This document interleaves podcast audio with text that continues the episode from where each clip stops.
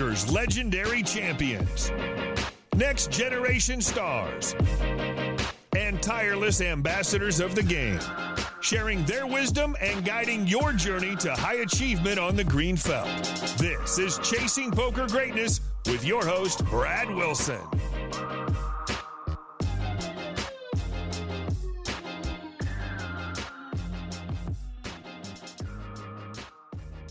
Welcome back, my fine feathered friend, to another episode of the Chasing Poker Greatness podcast.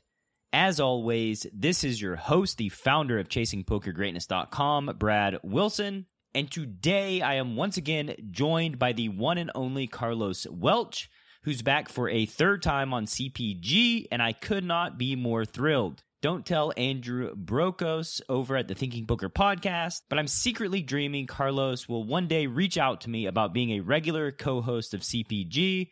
He's just the kind of dude that once you get to know him, you want to spend as much time with him as you possibly can. Unfortunately, for your favorite podcast host, you're about to learn that getting chances to chill out with Coach Carlos are rare opportunities indeed.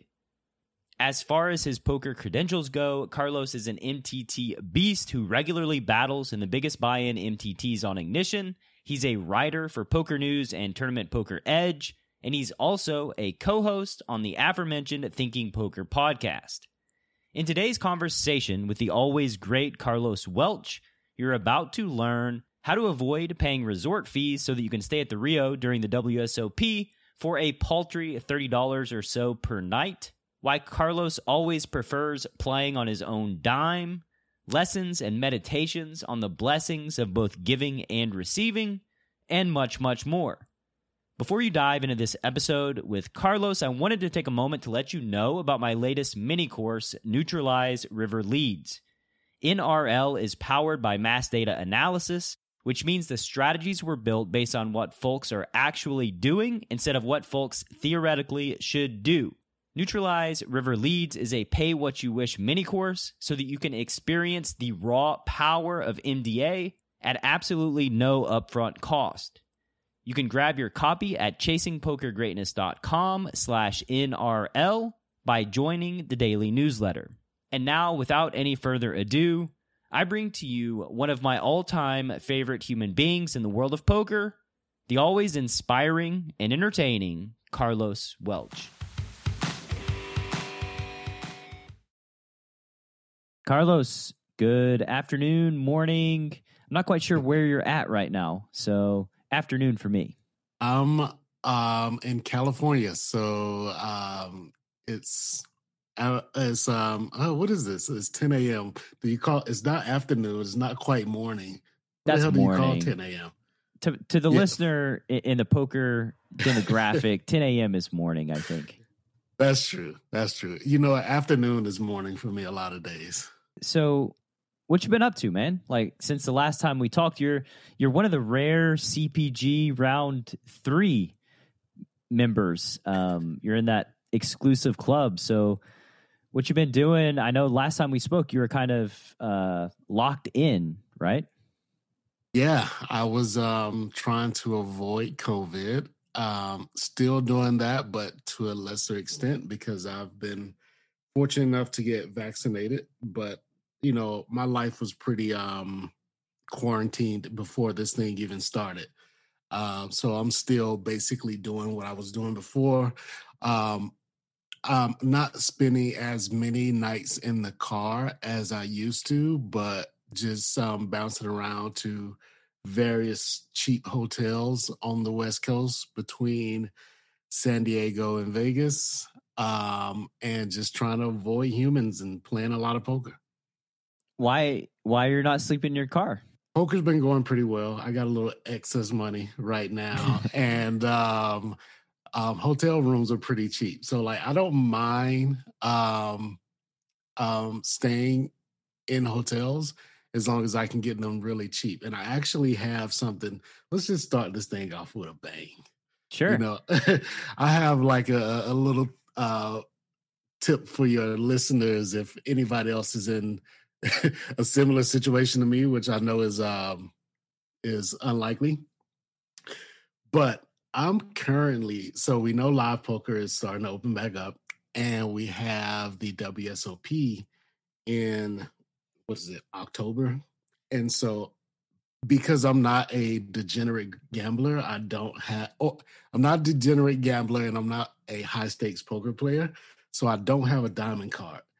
But through a little research, I found that Wyndham Hotels is doing a special for this year where if you stay 24 nights in their hotels, you can get their highest level of um what they call it like uh the rewards program and um Caesars will match that with a diamond card. So I'm basically bouncing around to like cheap hotels, um, around like 40, 50 bucks a night um, with a uh, discount they're also running. And after 24 nights of that, I will qualify for a diamond card. So if there's anyone else that's doing a little bit of traveling, this is like one of the easiest ways I found to like get a diamond card without losing your ass at the uh, craps table. So educate me, Carlos. What does a diamond card entail? A diamond card but the main reason I want it is because if you get a diamond card, you can stay in Caesar's properties without paying the resort fee. Mm. And um which is like 40 it, bucks a night, right? Yeah. Yeah. And so for a guy like me who spends a lot of times in hotels, that's amazing because you can stay okay, so I'll I'll show you I'll tell you one of the things I'm really looking forward to. Uh, if I get this diamond card, I can spend five nights at the Rio for around $150 total. Total? Total. Holy yes. cow. How yeah. how is that? I guess they're, they're running I guess because of COVID, they have these crazy discounts? No, the hotels are always cheap are always cheap in Vegas, but they just mm. add but but they kill you with the resort fee. Like the Rio, you can book the Rio for around 30 bucks a night but then you have to pay like a 30 or 40 dollar resort fee on top of it and then for me that makes it not worth it. But if i can get this diamond card and not pay the resort fee then it's worth it all of a sudden. Yeah so let, let's do the math here right? So 24 nights at 30 bucks a night that's gonna 40. run 40 bucks a night. Yeah mm-hmm. so that's gonna run you like what $920 something like that? Yes somewhere in that ballpark. Yeah and then if you stay 25 nights at a Caesar's resort, it basically pays for itself. Yes. And um, someone like me will probably, even before the WSOP and after the WSOP, I'll be in Vegas. So I will get all the value out of that card. that's a great tip, man. That uh, yeah. it, I, am going on vacation in a couple of weeks. It makes me a little sad that uh, it's already booked. Yeah, and, and, and the thing is, for people who aren't nomadic like I am, that can be kind of a a um, stretch to spend 24 nights in a hotel. But I was doing that anyway, and so um, but the difference is before I started doing this, I was in a cheaper hotel. If you, if you can believe it, I found uh, you know decent hotels even cheaper than forty bucks a night, and those were around like thirty bucks a night. But they didn't have this extra benefit.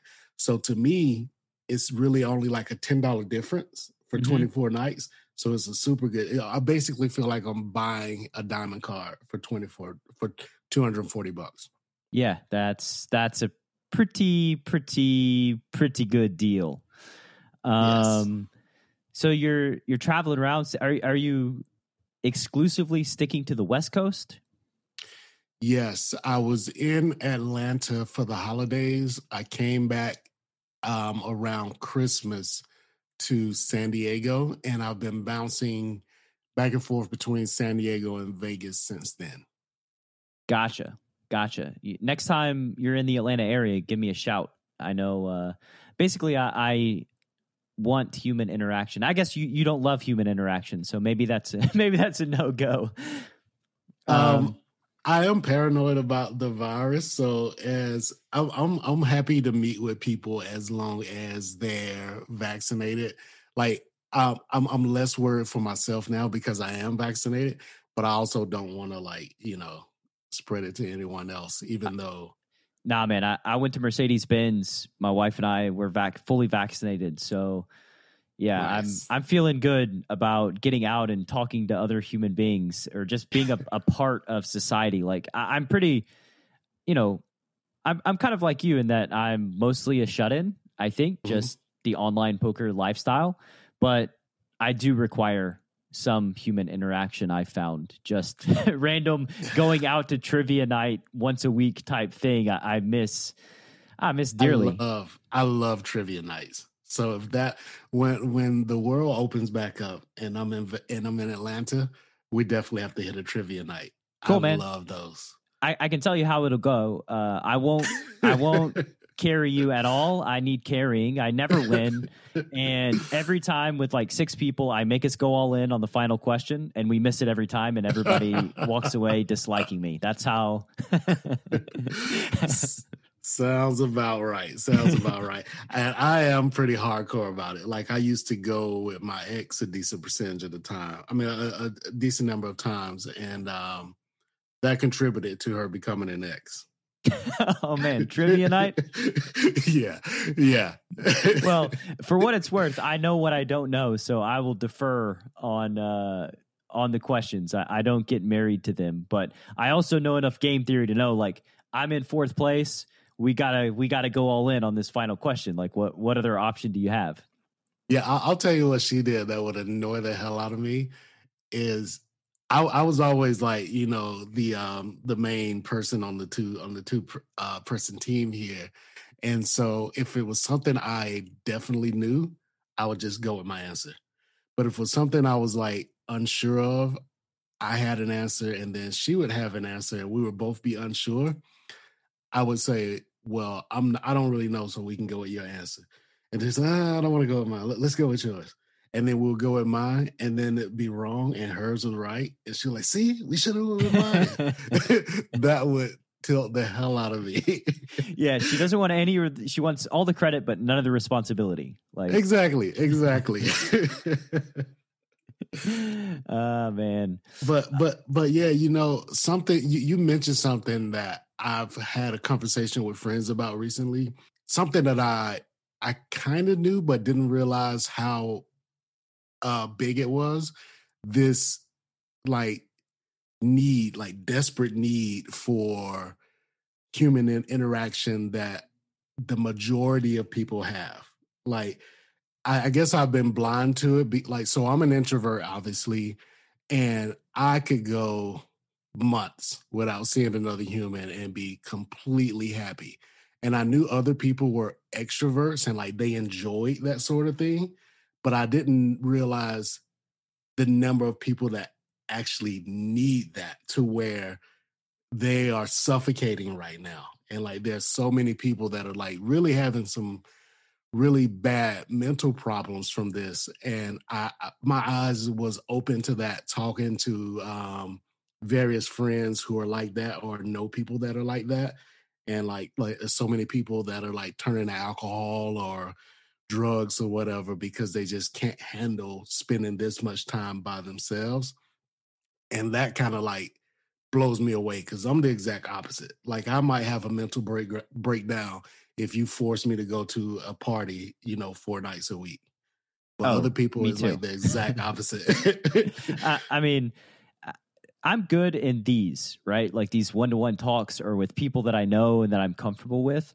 But yeah, like basically the ex- extroverts get energy from socialization. So they get energy at those parties, right? Where you and I, it sucks our energy. And that's why Yes. that's why we go crazy after like four times. But like the extroverts of the world, I mean, they haven't been able to go to these parties to get that energy that they need that makes them happy and yeah i think it's it's part of our biology that human beings do require socialization there's i I know there was a they did a study a long time ago on russian orphans and these russian babies didn't have any human interaction for like the first year of their lives um, which is obviously horrific but all of the infants ended up having um, basically developing disorders, all kinds of mental disorders, mental retardation, just because they didn't have human touch for the first year of their lives. Like that's how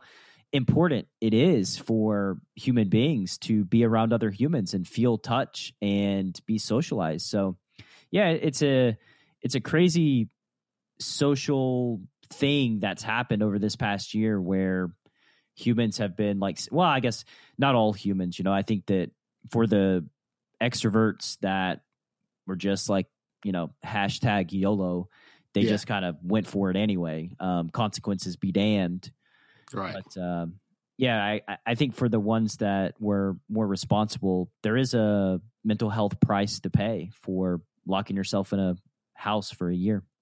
Yeah, here's a question for you that came up in my conversation with my buddy.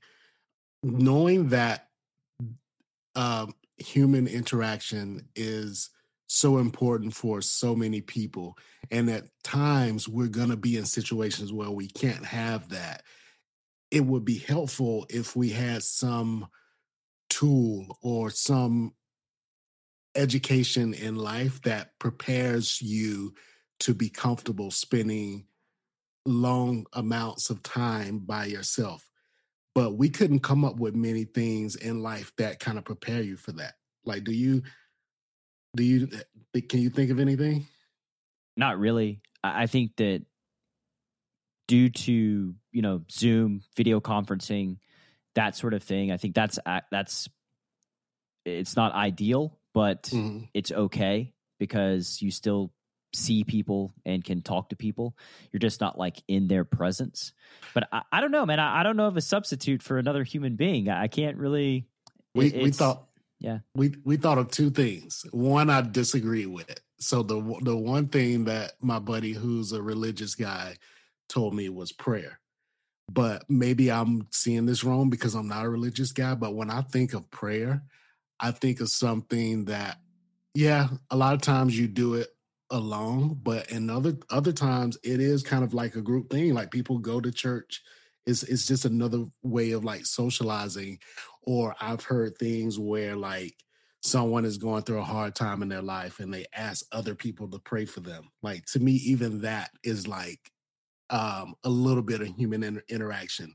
So that one could, was kind of like it could go either way to me. Uh, I'm, I'm, thinking with my poker mind, so I was about to say it's a mix, but the but the one that we came up with that I agree with is meditation.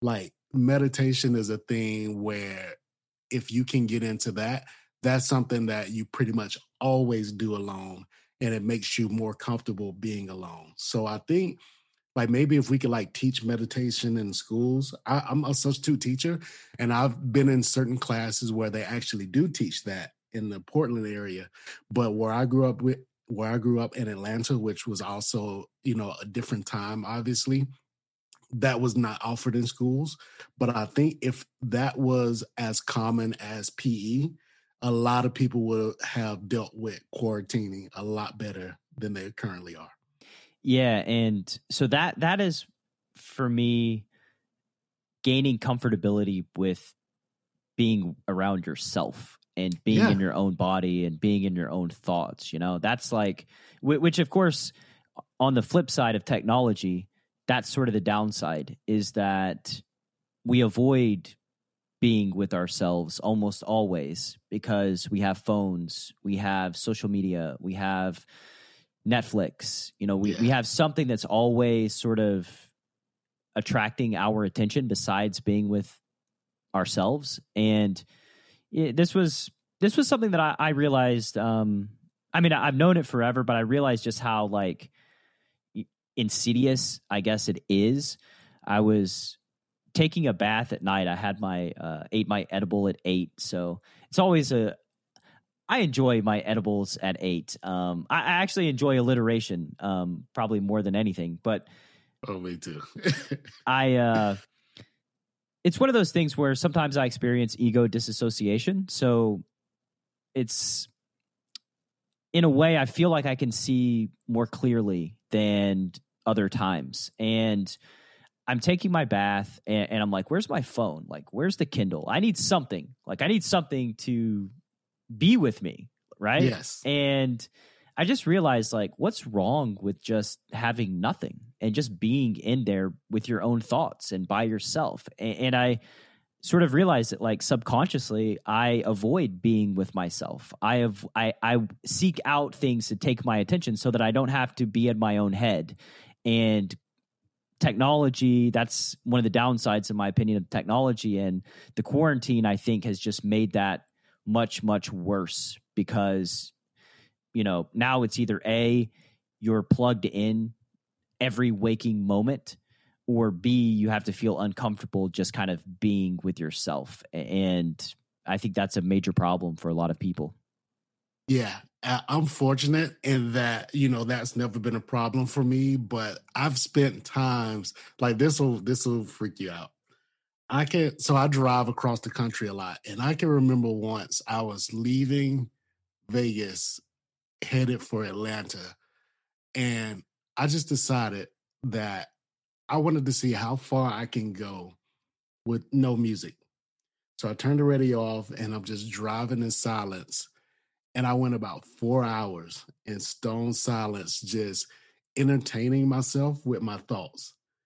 And it was like I would think of like funny things that happened like in the past and just like laugh out loud in the car. And if anybody saw me, like if I was at a red light and someone looked over and this guy is sitting in complete silence, just cracking up, like repeating funny jokes, like like you know, I can't think of a good example of this, but like like maybe some comedian has like you know a funny joke they do over and over again, and I'll just like repeat that joke in the comedian's voice and just entertain myself. That I did that for four hours and there's so many people that couldn't do that for four minutes. You put them in a car in the middle of the desert and tell them to drive 10 minutes without the radio. I, I, I recently learned how many people that would absolutely break. That that seems a little crazy to me. Like I, I feel like I could go much longer than 10 minutes if I you know if it was a a challenge. Um, I, I know there. Okay, you're right. You're right. Maybe thirty minutes. yeah, maybe. I, there are times, like a lot of times, when I'm driving, that like I will drive four hours and arrive at my destination with almost no memory of driving, like of like yeah. the process. I just, it's like I kind of wake up and I'm just there, um, which feels a little scary. Uh, but yeah, it's.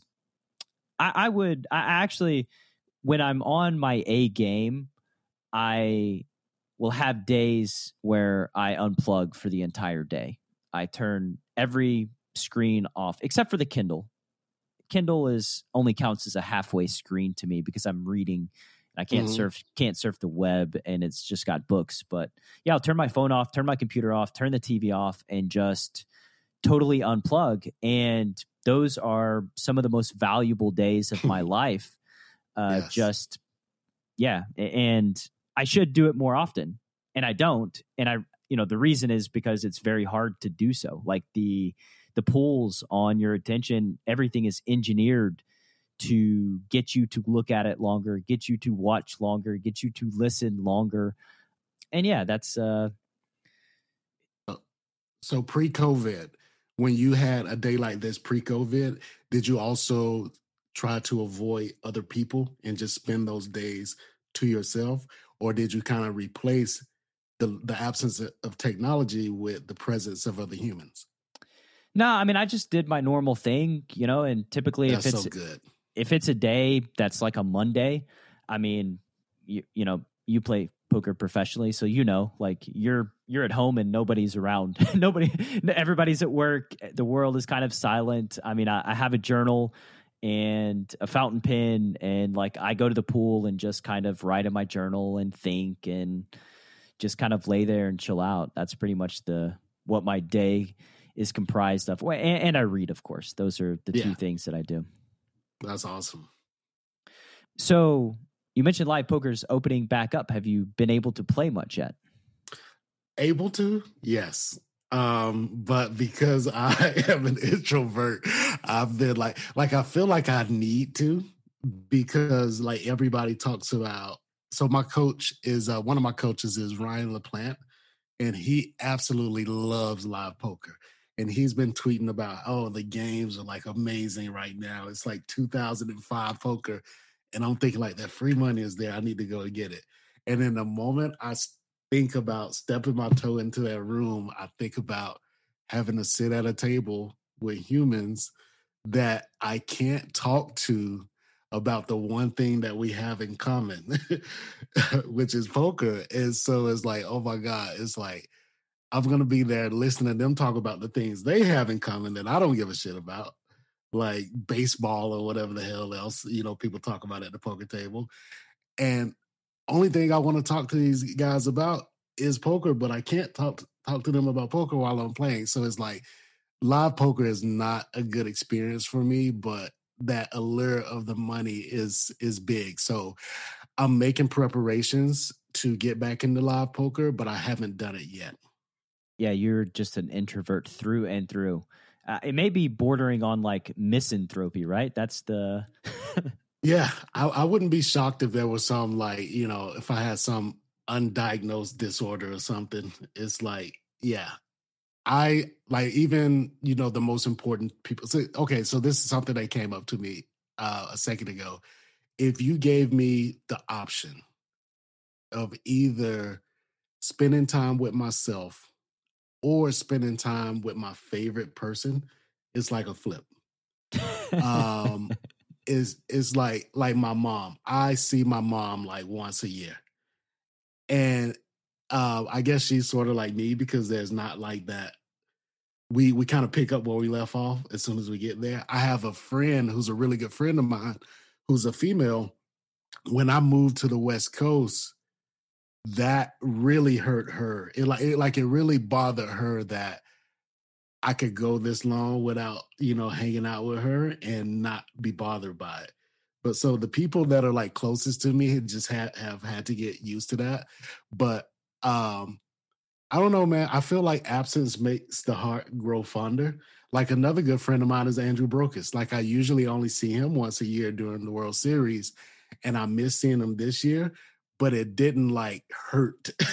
and the next time I see him, it'd be you know even that much cooler. But if you told me that, hey, you haven't seen Andrew for over a year, right now you have the option of seeing Andrew or hanging out you know, reading a poker book by yourself, it might be like 60 40 in Andrew's favor, even after like more more than a year. But for some people, like they would jump off a bridge at an opportunity to see their favorite people after over, you know, a year. But for whatever reason, that has never affected me. A year? Carlos, people most people jump off a bridge to see their favorite people like after a week of not seeing them or maybe even four days. Um, yeah. A year, a year is a long time, but I, I will say that like in my relationships and my friendships, I think that it's fairly normal in my experience as a human to not speak to somebody for six months and then just kind of arbitrarily call them up on the phone or get a phone call and then just pick up right where you left off without without much judgment but yeah, that's normal to me also. But do you realize how weird we are because of that?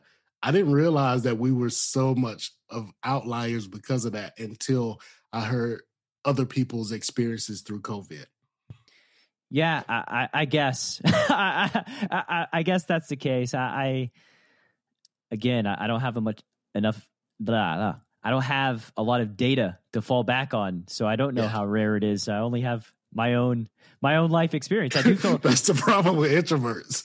Yeah, we don't, we don't get the feedback from other people because that will require talking to them. So it's hard. so it's hard to get the um, data uh, in these like social experiments. Yes, for sure. Um, so I assume you've been playing some online poker. What's been happening in that space since you're not money, ready, not ready to talk to people yet? Money has been falling from the sky um, ever since I talked to you last.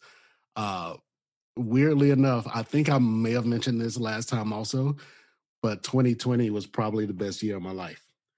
And uh, financially, that was definitely true. Um, a lot of it was coaching picked up a lot during COVID, which I was surprised about because I thought, you know, with the economy um, being in the tank and when this thing first started, people would have less disposable income. But what actually happened is that more people were forced inside more poker players were forced inside and they had to play online. So they uh, looked for coaching for people who play online.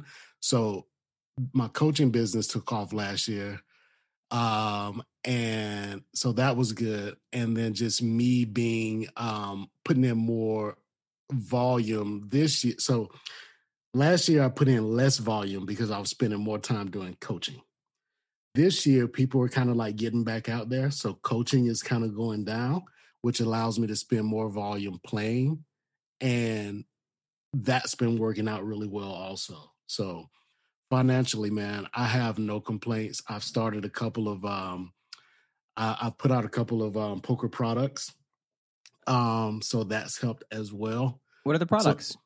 So, so three things that we did this past year and the beginning of this year that you know I'm really happy with. Um, one is I mentioned Andrew Brokos. So so okay, this this is a great example of what I was just saying. So Andrew is a live cash game player.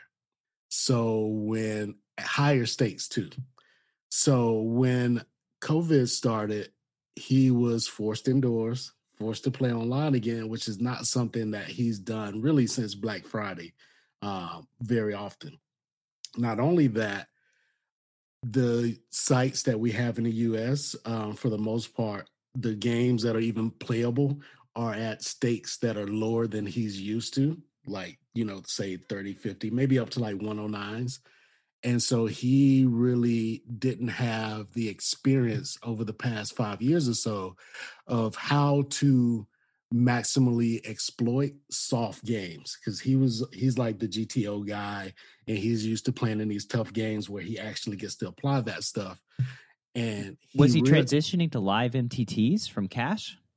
Or no, he, online was, MTTs? He was transitioning from live cash like 510, 1025 to small to mid stakes online American tournaments. Okay. Why not cash games? I think he, you know what? I never asked him, but I want to say the main site that he has access to is um, ACR. And I think the cash games on ACR are, from my experience when I played in these games years ago, even at the smaller stakes, they were incredibly tough because you would have all these like high stakes players playing those for like the rake race.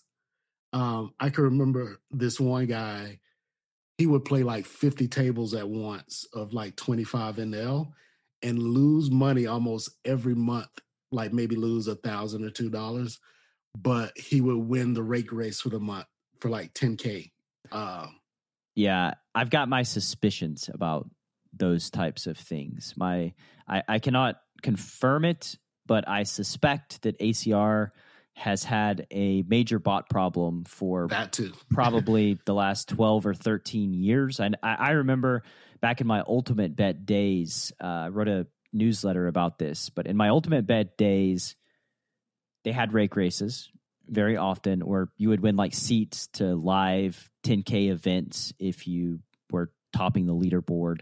And there was this one guy I played against, he was a short stacker, and he would play 14 tables a day or whatever it was for like 12 hours a day or 13 hours a day. And he was break even, slightly losing player, but generated rake back and yeah. won money in the promotional wins. And I, I called my, somebody told me that he, this guy was playing in a live 10K and he was also 14 tabling at the same time on UB, right? So uh, back then we had VIP hosts. So I call my VIP host. I'm like, yo, Victor, um, this kid, Paddish, you know, uh, he's he's a robot. Like he's playing 12 tables or 14 tables while he's in this 10K. And Victor's like, no, Paddish, he's not a robot. I talked to him. He's like you. Like he yeah. he's a real person. He's like, we talked about we talked about that what happened. He he just taught his mom how to play you know, 14 tables or whatever it was while he was in that tournament. It's no big deal. And People fell for that. I, I, yeah, I just kind of like just was dumbfounded. like, yeah, yeah.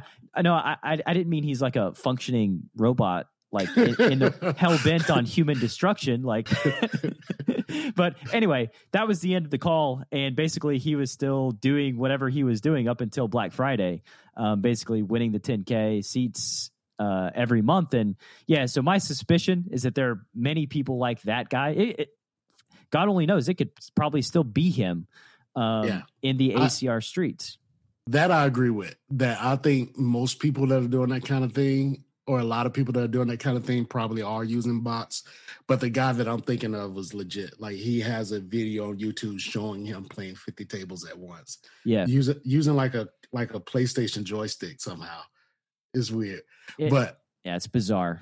Yeah, so uh, that's a long way of saying I think the cash games are either tougher or riddled with bots to the point where Andrew isn't really interested in playing those. I would assume, um, and so obviously he's a good player, and you know, being GTO based, he's gonna win in in soft games, but he's not gonna win the maximum if he doesn't know how to exploit those player pools without experience.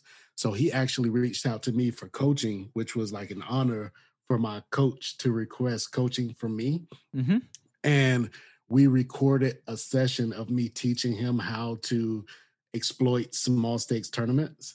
And we uh, recorded it and we're selling it as a video, and it's called Exploiting Small Stakes Tournaments.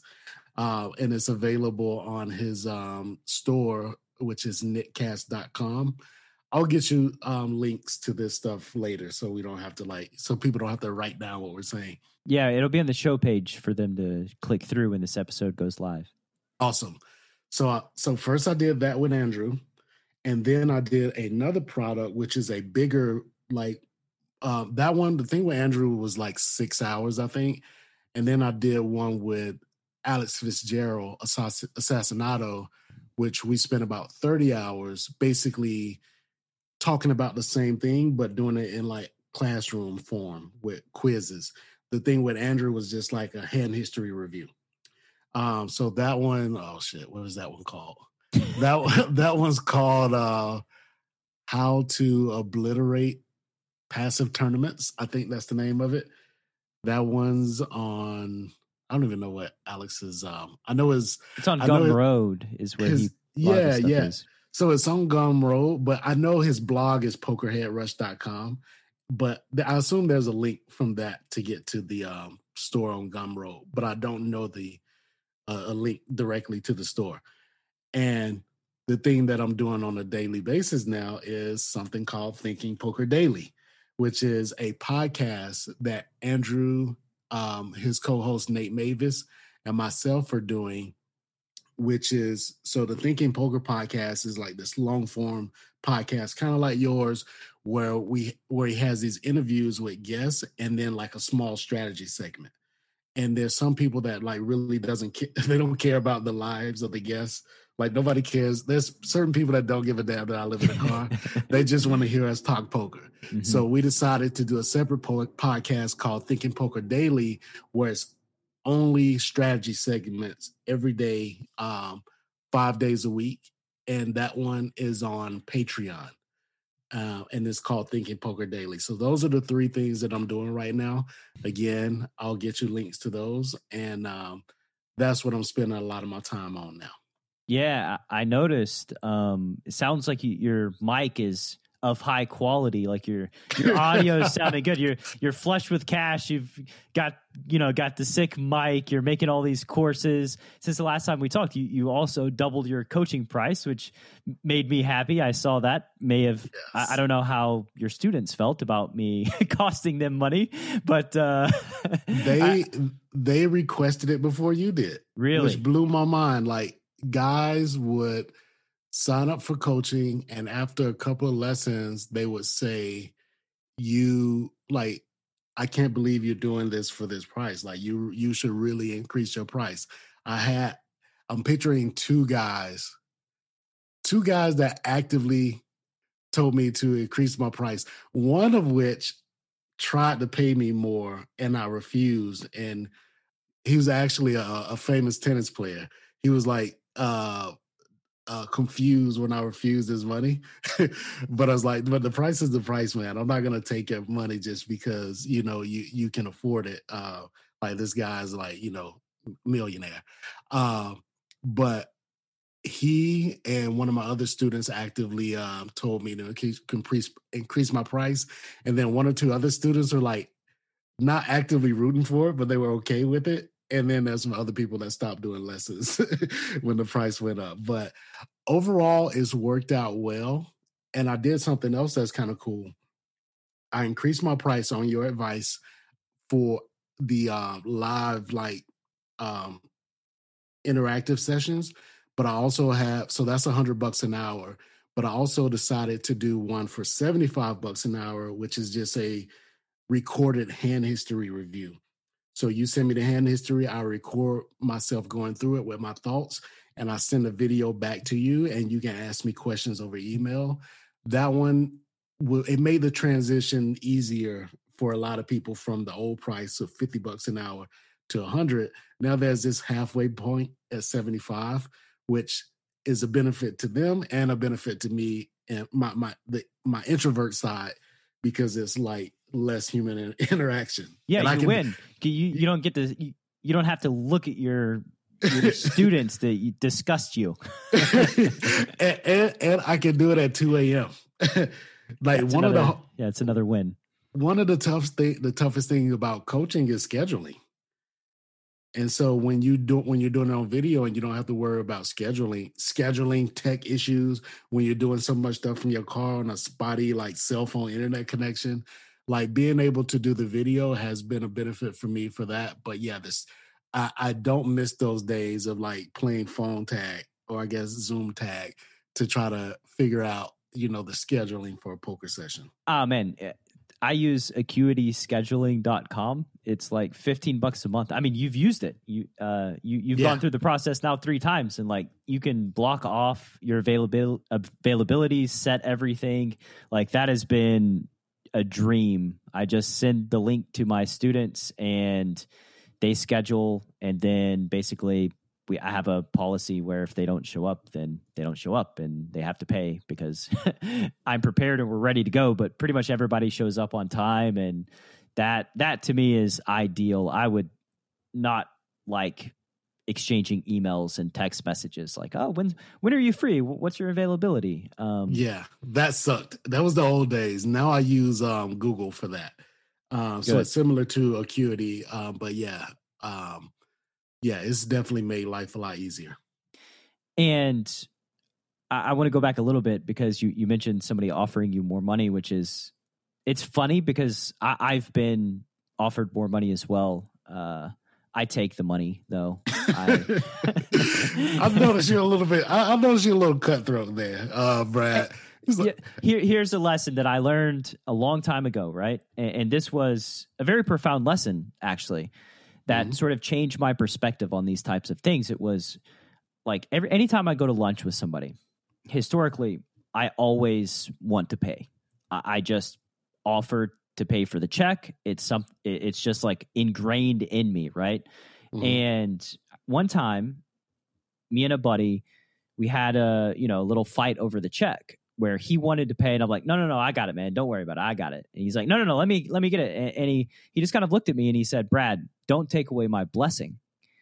And I had never thought of it that way, that I, I I'm wanting to be the person that blesses the other person by picking up the check.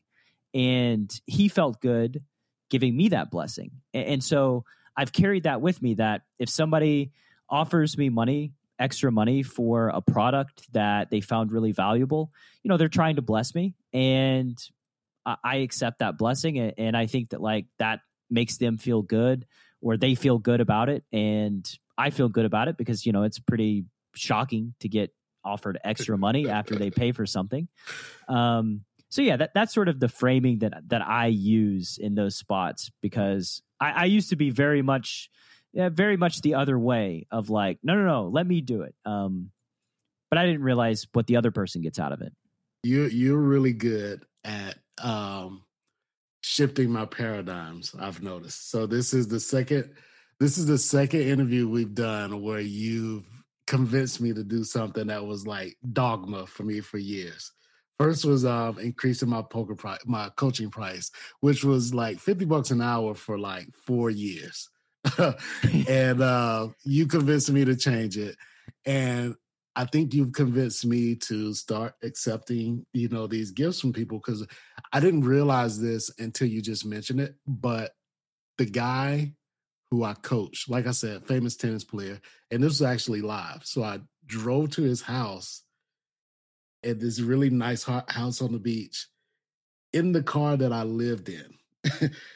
and he's a millionaire and he wanted to just like you know I, when, when I think of it the way you said it, he just wanted to you know extend some of the blessings he's received in his life. Like like that can't that might have been the biggest difference ever of social status from poker coach to poker student.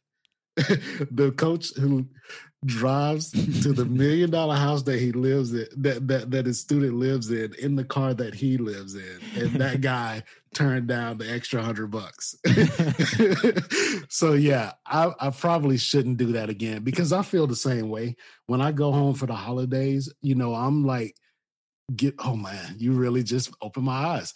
Like i'm trying to give money to my grandma and sometimes she won't take it and it like pisses me off. Yeah like, right? That, that's yeah. the other side. Yeah i told her during covid every time i talk to her who her like because of covid she's the one person that i do try to talk to at least quarterly so so anytime i call my grandmother i always end the call with well let me know if you need anything because i'm doing pretty good right now and she says okay and she never lets me know. And one day I was talking to her recently and she was complaining about her high gas bill. And I was like, what? Uh, uh, why didn't you tell me?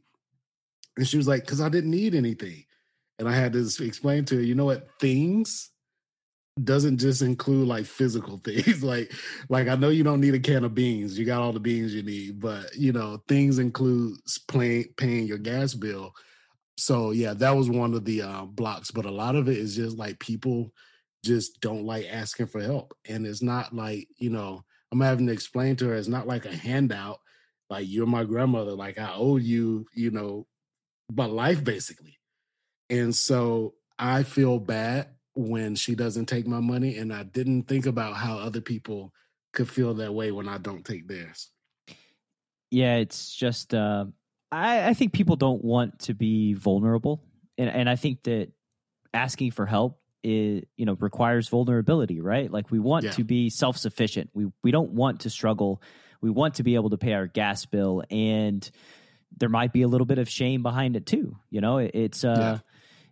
it's tough navigating human emotions in the world. I, I'm with you. Like any any of my friends, any of the people that are in my inner circle that I would owe my life to, I would be so happy to help them in any of their struggles in life. And you know, they they very rarely reach out, you know, just my grandparents effectively raised me as well and I tell them every time we talk on the phone like feel free to call whenever you want. Like I'm always around. If you want to talk to me on the phone, call me. And you know, that's how most every phone call ends, and then we talk three months down the line. yeah. um, yeah. whenever I, I, I call them up, but yeah, it's uh, it, it's navigating humanity is just uh it's very very tricky and we get dogmatic in the things that we think about ourselves you know carlos maybe if you interacted with more people you learn things faster yeah i think so i think so the decision to enter a hand is fundamental to poker strategy. Too tight, and they know what you have. Too loose, and you're easy to run over. Pre-flop bootcamp from Chasing Poker Greatness is a comprehensive guide to locking down your pre-flop game and creating true range advantage. Eight days of guided training, over 60 optimal ranges and access to a dedicated community of players that will push your pre-flop game from a place of weakness to your greatest strength. Go to chasingpokergreatness.com slash bootcamp. Available now. John, I wanted to ask you why you decided to invest in a pre-flop boot camp. Everything that you had done with me to that point, or I had heard you do, had impressed me. I loved the podcast. I accidentally ended up in the poker power hour and loved that. And then I took coaching, and then you recommended the boot camp. And at first, I didn't think it was, you know, something that would be that valuable but I was like, everything else has been amazing. So I signed up and then it just blew me away. And what about boot camp blew you away? Like it started off slow. Like uh, I'm learning these ranges and I'm not even understanding what you're talking about. And then all of a sudden, as I start to understand what we're doing with the three bets, the four bets, and all of a sudden it just kind of hit me. And I was like, oh my God, how do I not know this stuff? This is amazing the more I studied them, I started to understand why they were constructed sometimes. Like I'd be like, that's why that's like that. And that would lead to more revelations and just a better understanding of poker in general. Do you have any interesting takeaways from your boot camp experience? The most interesting thing about the boot camp, it's a pre-flop boot camp, but I feel like it's done as much for my post game as it did for my pre-game just because I'm not in as many awkward and bad situations as I found myself in. You know, when we were doing coaching before the boot camp, we couldn't get through 10, 15 minutes of tape without finding mistake after mistake. And then once we did the boot camp, it solved problems on the back end as well. I know you've studied for a thousand hours this year. How do you think boot camp compares to your other poker study? Oh, it's crazy. The boot camp is probably the most important thing I've done all year out of everything. I would give anything to go back and to, to know that stuff 10 years ago. I can't imagine how successful I'd be right now if I had known that stuff. And I thought the boot camp was so valuable that I literally insisted you take more money from me and paid you more for the boot camp because I was blown away. I just thought the price was too cheap and it's changed my game in ways that I, I can't even explain to you. If you'd like to join the next round of pre-flop boot camp, which starts on the last Saturday of every month, head to chasingpokergreatness.com slash bootcamp to lock up your spot. One more time, that's chasingpokergreatness.com slash bootcamp.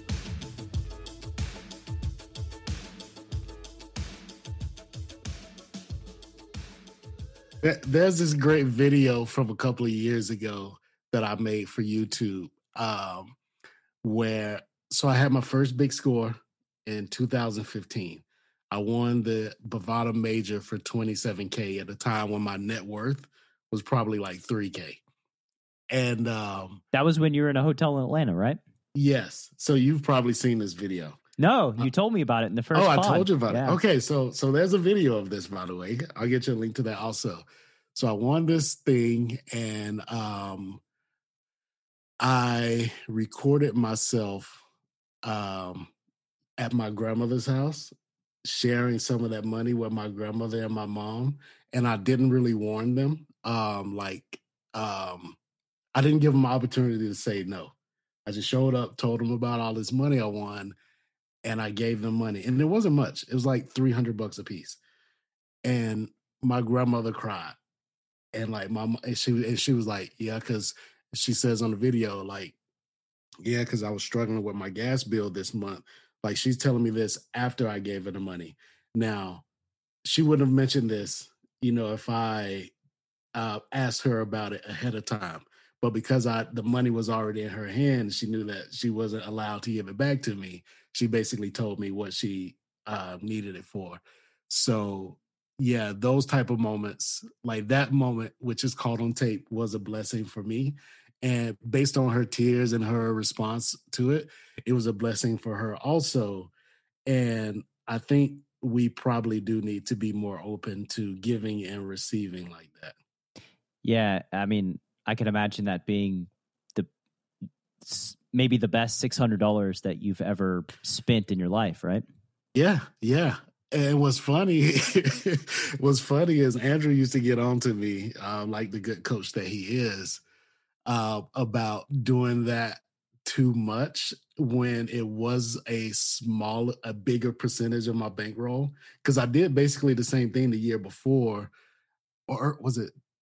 It was either the year before or earlier that year. I went to the WSOP for the first time and grinded sit and goes, a single table satellite and I think I went out there with about 2000 and I made like a 2000 profit. So I came back with like 4 4k and I gave away like a thousand of it to my grandmothers and like my friends' kids who were going to college. I was like buying books and stuff. And he was like, dude, you can't give away a quarter of your bankroll every time you you you know make some money. But uh, this time it was a much smaller percentage of the money I made. So that that time was cool. Um, so yeah, I, I enjoy doing things um, for people back home um, because I'm one of the few people in my family that has that sort of disposable income. So it feels good to like come home during Christmas every year and get to play Santa Claus. Yeah, I, I can imagine.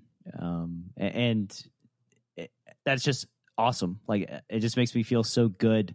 Uh, I, I've always loved you anyway, and now even more so. Like that's just a really great story, and Brokos being the Grinch. Um, I'll, I'll, ask him about that. He's going to come come back on in a couple weeks, and I'll ask him about that. But you know, it, he does have a point in that when you're building your bankroll, right? Like there will be times when there will be a time assuming you have an edge and you're a good poker player, that once your bankroll is built, you can help people out tons. And early on with a small bankroll, and the risk of ruin is just so high that it's tough, you know?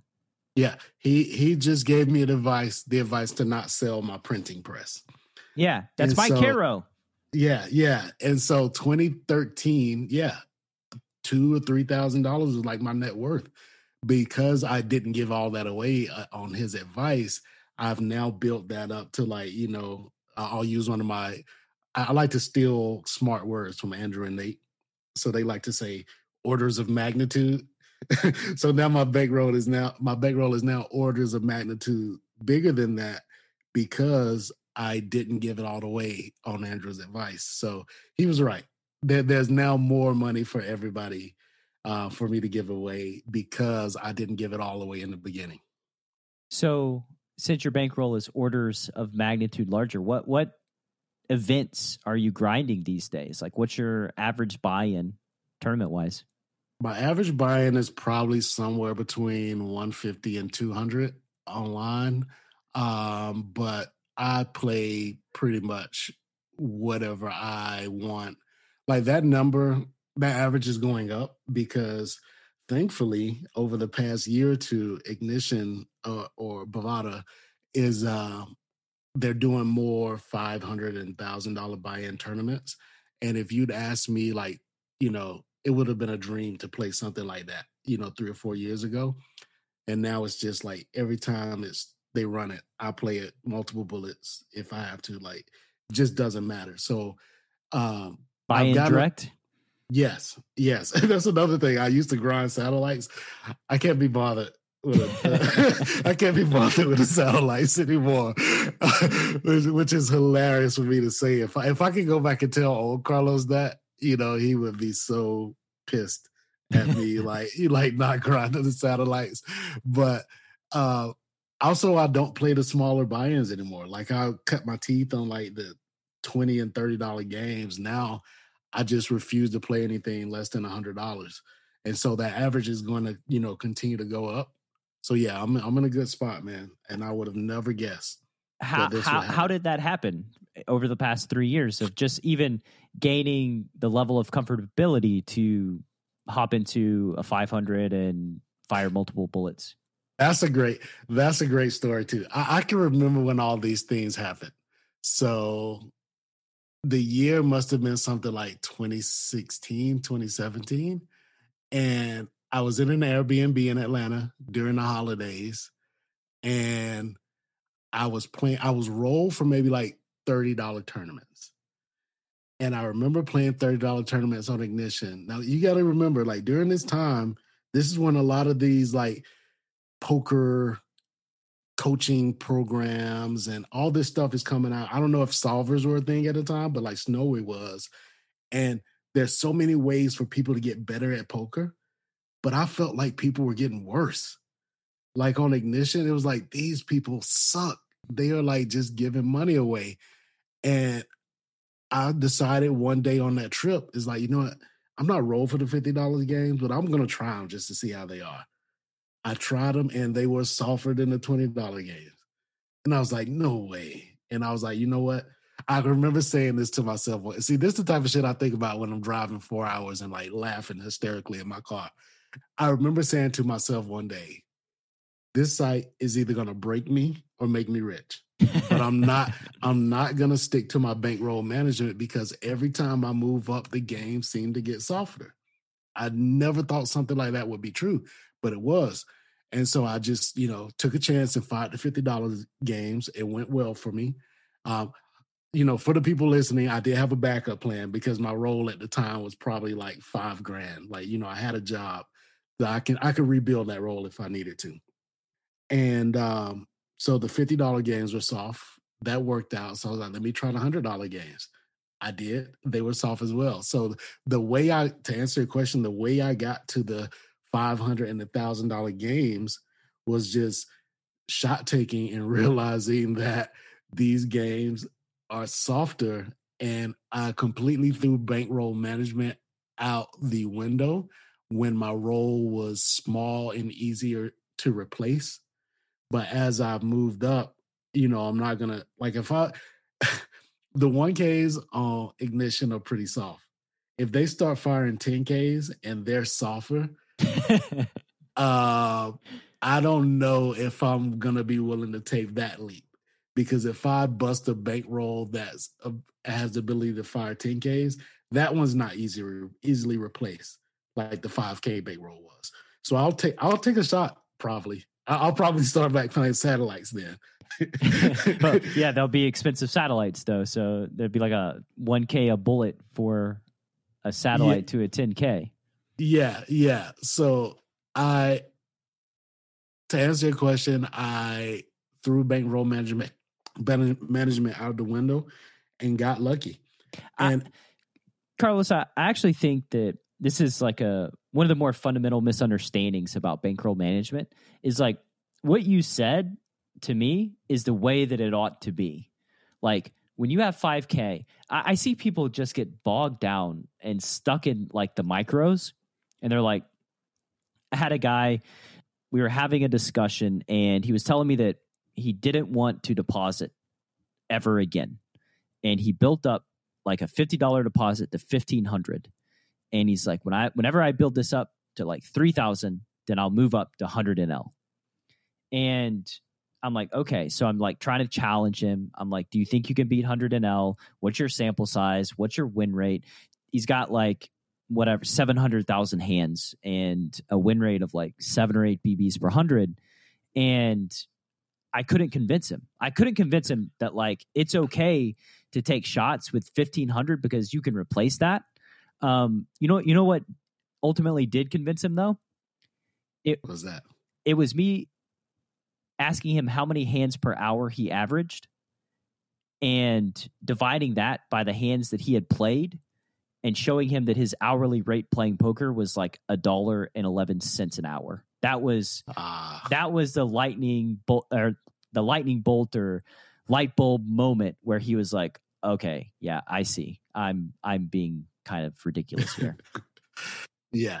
Yeah, that's a good way to that's a good way to open people's eyes to that. Yeah. I mean, three like like you said, you know, 5000 is not a small amount of money, but it is replaceable. 1000 is replaceable.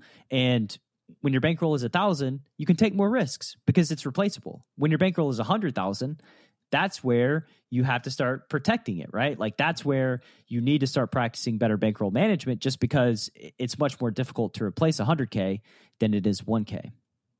Right, exactly. And especially for someone like myself who came from nothing and in a lot of ways still lives like he has nothing.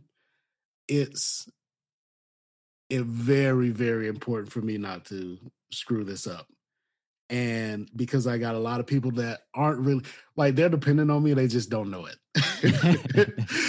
Like my grandmother's dependent on me but she just doesn't know she's dependent on me. Like i'm i'm like the insurance policy for a lot of people in my family and so for me to blow it at this point would be a disaster which is probably one of the reasons i still live like you know i'm still playing those 10 and 20 dollar games I think it's sort of artificial fear at this point for you anyway, because I don't think you can blow it. Be- because your network knows you, trusts yeah. you, and you have results. If you lost everything tomorrow but still maintained cognitive ability, you would be in action just because of your network, you know? So really there there shouldn't be a ton of fear, really any fear because you you got people that believe in you that would be happy to happy to stake you and keep you in action. You know, obviously you, you don't want that, but like just saying. Here's the other thing that you'll probably give me some pushback on. Sure. When I was starting, I did have people that staked me, mm-hmm.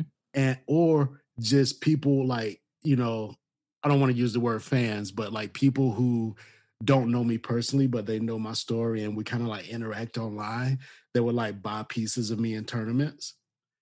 It hurts so much worse to lose their money than it did mine. I never want to go back to that. Like the pieces, yeah, I don't mind doing that. Like I don't mind giving people a sweat, like if I'm playing something big. But when I had friends staking me and I like like, you know, they basically I mean, staking me as opposed to buying pieces. Mm-hmm. When I lost their money, it hurt like five to ten times more than when I lost my own money. Well, would you stake Brokos? Uh yeah. You know? He never asked me, which kind of pisses me off, but I haven't I never mentioned that to him.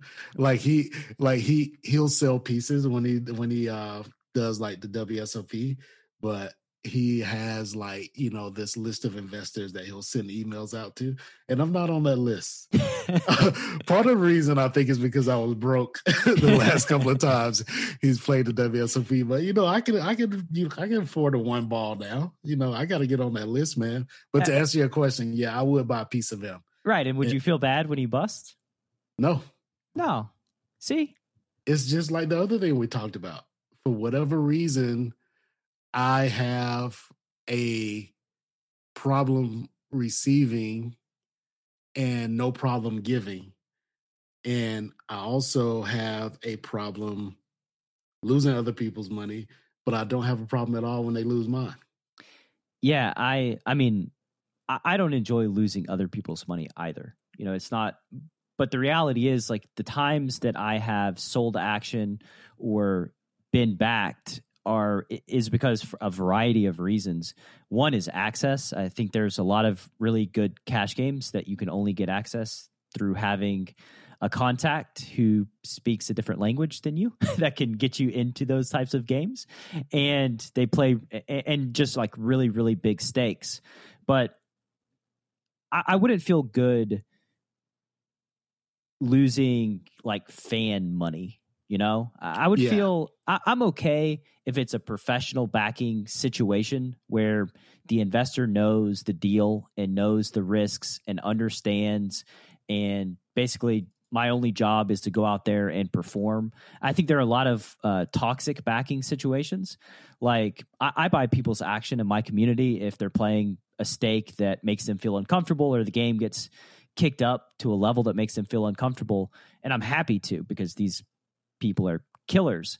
But I understand the risks, and also I don't badger them about what happened, which is yeah. a thing yeah. that I think backers go horribly wrong on. Is like wanting to know why you busted out exactly the the specifics and it's like look like you've got the money i'm the expert let me do my thing and let's just realize that at, at the end of this both of us will be profitable. But uh yeah i think that that's like the backing situation that, that in my mind is ideal where it's just a professional situation there's trust mutual trust and yeah everybody understands the risks. Yeah yeah that that's that's one i never got into because i have like a big time fear of uh, makeup. So i never uh, reached out for like a um, a deal through like a backing house. But when i started with cash games i used to play some one two live cash games and a friend of mine who was um, in good shape financially he understood poker so it wasn't a deal it wasn't a, a big deal for me to lose his money but so basically we would both play live cash games together but because of work and family issues he got busy and he couldn't play anymore so he was like okay i'll just give you my bankroll and just stake you that way so he gave me his bankroll at the time for which was like you know, two or three grand, and I like lost it in a month. And it was like so losing 2K of his money probably felt the same as like losing 10K of my money. Yeah. Even though even though it wasn't professional in the way you explained, but it was more professional than say if I lost 2K of my mom's money who doesn't know anything about poker. But it still it still felt worse. You and love I, you love people a lot for somebody that I doesn't really like people. people. yeah, yeah, that's a that's a, a, great way of putting it. And, uh, and this thing, this this uh, you might be part of this problem also, but there's one or two people where I'm the biggest part of the problem, but you guys are my accessories. Where this notion goes around that Carlos hates people, and like I, have been in, in settings with uh someone similar to you who I've had these conversations with, and they'll say it in a group setting with people who don't know me. and I'm like, wait, wait, it's not that. And then I have to explain it. So, what I like to explain is that it's not that I hate people, I just don't like strangers. And I don't like interacting with strangers. That's that's the thing. But I do love people from a distance, just not up close and personal with most people. I, I know you do, and we, I, I, can actually pull out the clips of you talking about you not liking people and run, that, run that's why say, that's why I'm the biggest problem because there's evidence out there. Like yeah. I, I should I should have like if if if we can if you take those sound bites out of context, then yeah, you could definitely uh uh back up that statement for sure. yeah, just um, I only need to talk to my mom twice a year. I'm cool. Uh, it's a flip if I want to hang out with Brokos or read a book by myself. I mean, it, it doesn't even really need to be taken out of context. it's not. It's not that I dislike these people. It's that I just like myself more than I probably should. Maybe. Yeah, that's actually that's a that's a good way of framing. You just love you, which hey, more power to you, man. That's actually pretty a pretty enviable trait. Yes, yes. We got to teach that, man. We got to find a way to teach that to more people. Yeah. Well, I mean, we're by ourselves. We're with ourselves more than we're with any other human on existence. So we may as well enjoy those moments. Yes. Let's uh so my prediction at the onset of this conversation, I, I did have questions but we haven't we've just gone past all of it which is totally great because then we just get to do a round four and you get to interact with another human. Um, one of your favorite things. Have you made any purchases in the last year that have been impactful to your poker game? Poker game. So i would say two things that have really helped out a lot. One or three hours uh two that's helped out a lot, and one that's I'm hoping that helps out going forward. Um, um, LearnProPoker.com is uh, my coach's Ryan LaPlante's training site. That has been a big game changer for me over the past, has it been now? Like 12 to 16 months or so. Highly recommend that. Another one was Solve for Why did this um, discount during COVID for their online site, uh, which was like nine bucks a month or something. But unfortunately, it went back up to 50 and um, I didn't use it that much. Uh, but during that time, when it was nine bucks a month, it's mostly cash game stuff, which I don't play. But my friend Matt Hunt has a um, some tournament material on there, and also Berkey. The tournament stuff on there is great, even though it's only something like ten or twenty percent of the site. The tournament stuff on there is really great. Um, so those two things um, have really helped me over the past year or so. But one of the good things about increasing your bankroll is that eventually you know you're going to have to play against people who are trying to win. And so uh, I'm having to try to learn some of this GTO shit everybody talks about all the time, uh, unfortunately. And so I just um, signed up for one of the um, higher tiers on DTO, which is Dominik Nitsche, I think is his name, Dominik Nitsche's site. So I'm using that to try to learn some of the GTO stuff. Um, so that really hasn't helped me yet because I haven't really played against tough players in like it feels like a decade. But as I as live poker opens back up, I think eventually I'm gonna have to play against some tougher players. And so I want to have like half a clue. Um, so six months from now, I'll be a little bit better than GTO than I am right now. I I was under the impression that Learn Pro Poker and Ryan LaPlante stuff was pretty heavily solver based. It's like half and half. You have a lot of it that's solver based that I'll kind of like, you know, breeze through and not pay much attention to. But a lot of it is exploitative. And the biggest draw to the site for me has been his weekly, he does a weekly coaching group coaching session that's included with the uh, monthly purchase price, which I don't know, it's like 40 bucks or something. And um, during that, the thing actually is on Wednesday. So it's like an hour from now, he will be, uh, we will be like submitting hands and he just spends like two hours going over hand histories and that. Obviously the people who are submitting hands aren't playing high stakes so that is the exploitative stuff and that's where i get most of my value from the site. There is a lot of gto stuff on there but i don't pay as much attention to that. Well the solver outputs are only as good as the inputs and if you're playing against people whose inputs are not reflected in whatever sim you ran then the output is pretty much useless. Um, yes. You you know what? Let me let me jump in here because I forgot. I, I, need to ask you about something. Mm-hmm. So I mentioned that the um that I do this podcast, Thinking Poker Daily, and we had a question that we went over where the answer that I gave in the question kind of like uh, was contradictory to something that one of our listeners heard from you. Mm-hmm. So he said, You should really talk to Brad about this because I think you have this wrong. I was like, Okay, I got an opportunity to talk to Brad. So here's the hand nine handed cash game, soft cash game, and you get a big open from um, under the gun, and hero calls in. No, I'm sorry. Hero opens big from under the gun, nine handed cash game, and villain calls from the small blind. Mm-hmm. And the flop is like um, ace X rainbow, um, kind of like disjointed board. And the small blind, who's not a great player, donks out for like a pot size bet, a pretty big bet. Mm-hmm. And the these um what's the word we use? uh, correspondent, the the correspondent. See, I have to use all these big words when I'm working with Andrew and Nate. Uh, I would just say caller, but you know, these guys are like you know Ivy League people or something. Let's just call him likely a fish who yes. flat, flats from the small blind, right? Yes.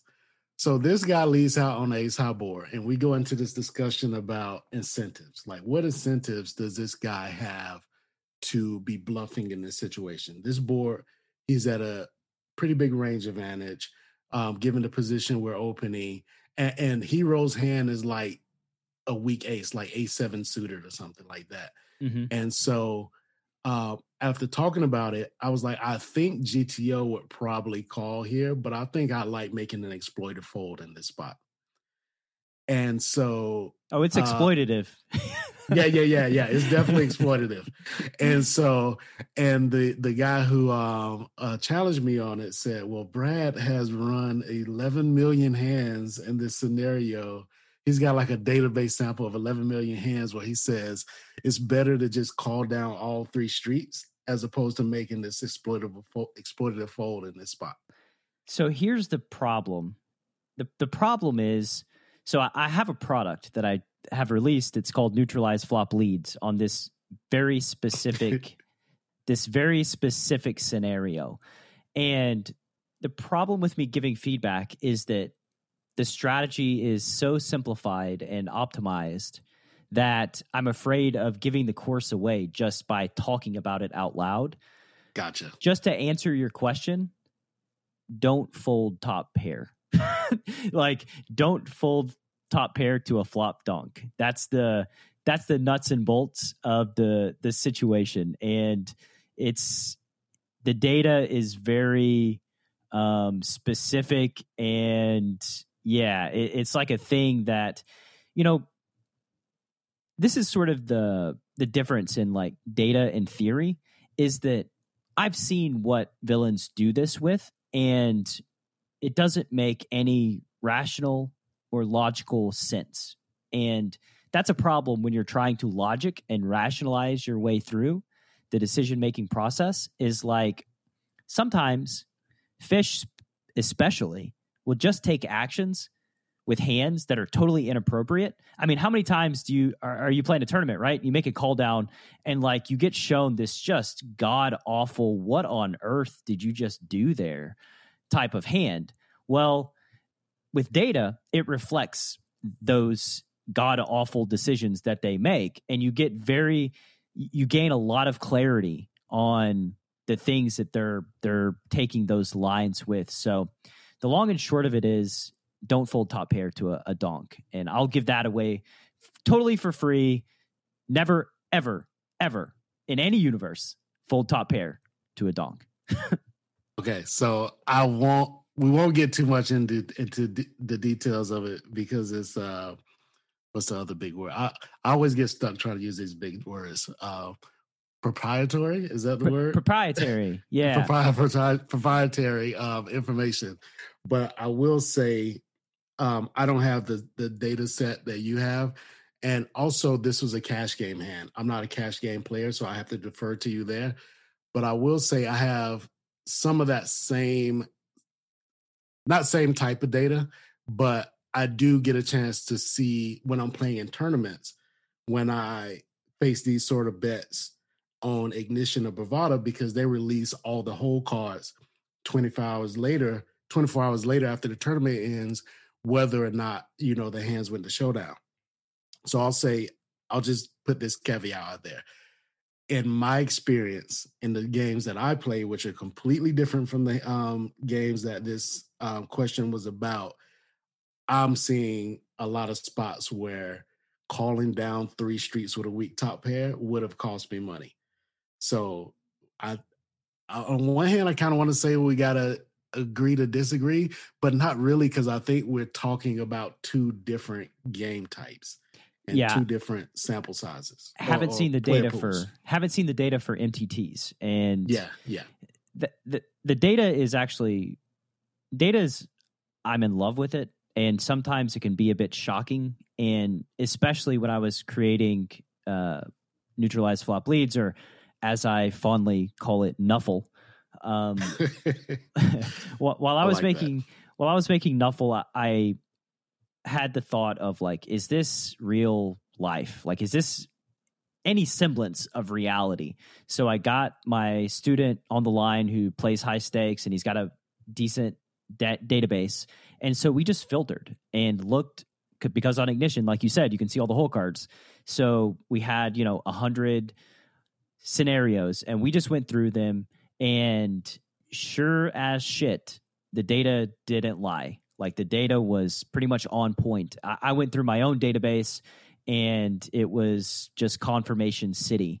And yeah, it, it's the data is very, very exciting to me, way more exciting than like solvers or even GTO because I've been a little I, I've been a little uh, antagonistic towards solvers, I guess, over the last 10 years. When, when people, I guess like six or seven years, however long, you know, Pio's been a thing. And even before Pio, there was like CardRunnersEV, right?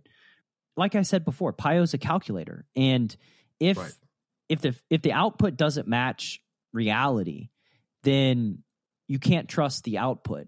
And data shows you reality it shows yes. you what people are doing in, in these spots. And that is very, very exciting because now I don't have to like theoretically prepare. Now I can see what people are doing in these spots. And if I want to check a river call, I can. And I know, you know, what the specific ranges are given specific lines. And, and so, yeah, to me, that's just like the, it seems crazy that people train in any other way um, now, when you're playing against regs and pros, you need theory. You need strong theory because you can't just kind of look at their strategy and immediately find all of the holes because their strategies are typically much stronger. Um, and, it, and it's not that simple. But as it relates to like uh, weak players or fish, yeah, data to me is just everything. And theory I don't really, I, I, don't even care about the theory, to be honest with you. like, yeah. like people be like, oh, theoretically, we're supposed to do this. And I'm like, I don't care. Doesn't matter. That's how, yeah. Data That's tells me otherwise. Yeah. For years, I, I felt that way and I still do. But as I, like I mentioned, as I move up to play against um, tougher players, I'm kind of like being, I, I, I'm feeling forced to dip my toe into the theory. So I wish I could just like never well, I guess I could just never play against tough players. Hopefully, Ignition will continue to add higher buy-ins as my bankroll increases because those players are never going to be tough. Just know this, Carlos. Just keep this, bear this in mind that no matter how hard you work, your edge over the really good players is never going to be massive. True. And their edge over you is never going to be massive. So as you're learning more uh, theoretically sound strategies, just remember always exploit the weaker players because that's where the majority yeah. of your money comes from. That's how I got here. That's yep. how I got here is exploiting the weaker players. So I'll never give that up. The only thing that confuses me about this product is that it's not called dismantling dumb donk bets. you know, th- this was an edible at eight type thing, and I, honestly, I feel like I almost played a joke on on my uh, community and my listeners because I I was sitting there trying to come up with a catchy name or a catchy acronym, right? And I'm like, flop donks, flop leads, and I was like on thesaurus.com, like trying to figure out like what word yes. I want to use, and I'm like neutralize flop leads because like it has the NFL acronym, and edible at eight, man. It, sometimes it gets weird. Like nine thirty p.m., I just start laughing to myself because I'm like, I'm gonna go through all this trouble to come up with an acronym everybody can remember easily, and then I'm gonna call it something totally different, just just for my own amusement. Um, yeah. and that's where Nuffle was born. I was like, for a guy who claims to love alliteration, I might have missed the value back there. I, I, did. You know, it, it's hard. Sometimes, you know, like fish in a barrel is another one of my courses. No alliteration, but gets the point across. Uh, Tactical Tuesday. That's my that's my alliterative. That's the strategy segment on, on chasing poker greatness that y'all kind of do on a daily basis. Is my weekly Tuesday show. Well, people will see when I give you the links to my products. None of our names are good um, our names are so bad that I can't even remember them half the time. like the thing with Andrew is called exploiting small stakes tournaments premium video series or something like that. And I was like, why did we name it that? The original the original name was gonna be called Coaching Andrew because we did another one when I was just starting with cash games where Andrew coached me and it was called Coaching Carlos. So this is going to be like a role reversal thing. Yeah. But then we realized that people who don't know us won't know what that, you know, they, they won't know what this is really about. So that's why we decided to change the name. And we we should have came up with a cool acronym like you did, but the name is just too damn long. The acronym will have seven letters in it or something. like Nuffle has taken a life of its own. Like people, like one of my students will send me messages talking about how they Nuffle fucked somebody, and I'm like, man, I love that. like it's, it's like turned into a verb. Um, and I'm like imagining the logo, and like, yeah, it's it, it's been what I thought would be the worst of product names that I've come up with so far, and it's turned out to be far and away the best. That's awesome, man. Well, man, it's it's been great talking to you, and it's good. We left the template blank, so we can just have you back on, eh, you know, in six months or so. You mentioned the projects that you're working on that are near and dear to your your heart, but if you have any that you left out, give you an opportunity to plug those the main thing I would say is that if anyone's interested in my story or just learning more about me or interacting with me, um, most of my poker time, most of my poker socializing time is spent on Twitter. And my Twitter handle is uh, hip hop 101 trivia. Um, there's a story behind that as well. I told you I love trivia. Yeah, that's true. Uh, Actually, I did know your Twitter username, so that does make sense. Yeah. Um, so um, you can find me there. And if there's something I left out here, you'll probably find it posted there. All right, man. Um, great hearing from you as always. Take care, be safe, and we'll talk to you in, yeah, six months or so. Sounds good, Brad. Thank you for having me. My pleasure. In a world where a fish dog bets the flop, and you don't know what to do. One man, Coach Brad Wilson, has a surefire plan to neutralize flop leads and rip that donk to shreds. Nuffle. Available now. Go to chasingpokergreatness.com slash nuffle. Rated R.